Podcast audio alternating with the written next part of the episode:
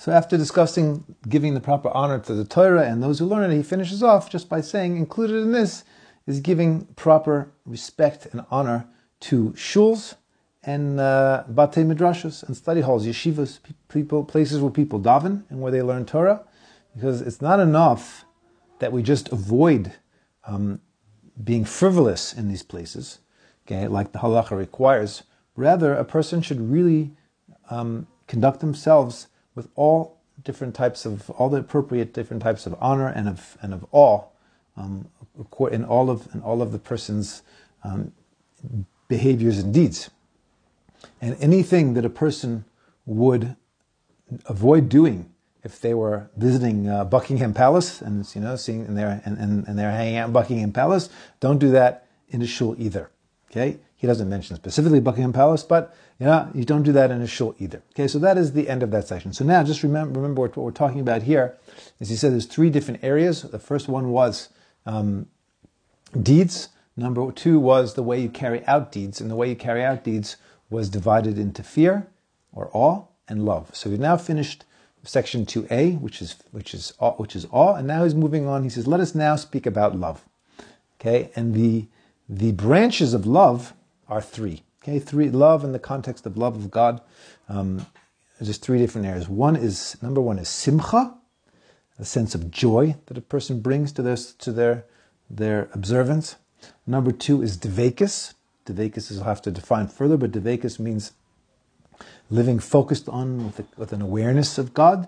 And kinah is jealousy. But in this context, kinah means, means jealousy, means that you care about God's, because you love God, is you care about His honor and the way other people treat Him, so to speak. Okay, and now um, what he's going to describe here is actually, I think, might be foreign to most of us. It's like quite unbelievable, but so important because you know, especially if we're used to approaching you know the Torah and Judaism as a list of rules and regulations. This is, that's not really, certainly not what it's about, and it's not the ultimate. And and listen, listen to what he says. He says.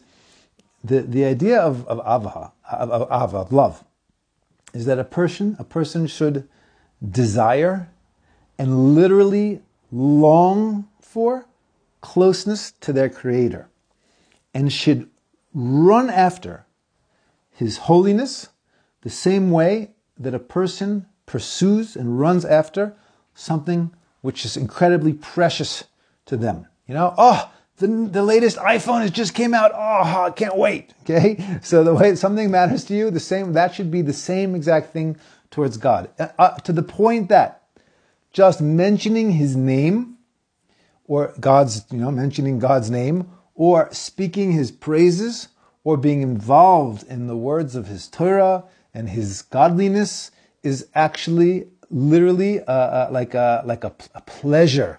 It's like it's it's an it's the greatest like pleasure to to a person, like someone who loves his his like the the wife of his youth. You know, his, he's married his he married his high school sweetheart. Okay, and and and and deeply and someone who's like deeply in love, you know, with his wife, or like a love someone has an only child, and the love the the incredible strong love for that child.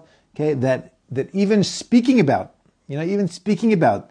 You're, that that person gives gives you nachas and gives you pleasure, like the prophet says about like Hashem's the way He relates to the Jewish people. It says he says Ki midei dabri bo zachor ezkenu. The more I speak about Him, the more I remember Him, and the more pleasure I get. Okay, so the, so actually saying that love of God is is comparable to the love of a person that you're totally crazy in love with, whether in love with like you know your your your your your spouse, okay, or Um, or your child, or that you just even to just speak about God or just to learn God's Torah. It's like it's uh, it's it's ah oh, it's it's gives you such pleasure.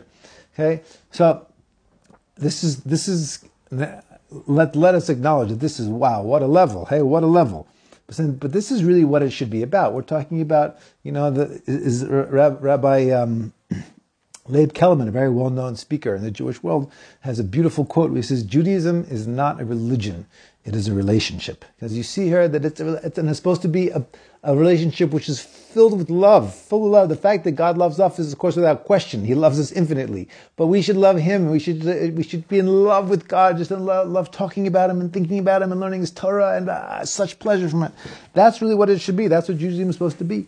Yes, it's a level, but but but know that it's something which is which is what what it's about, and what it's something. If it's if it's a level, then that means it's a level we can aspire to. And, and and to some degree, wherever we're coming from, is we can we can um, work towards that and attain it, you know, more and more.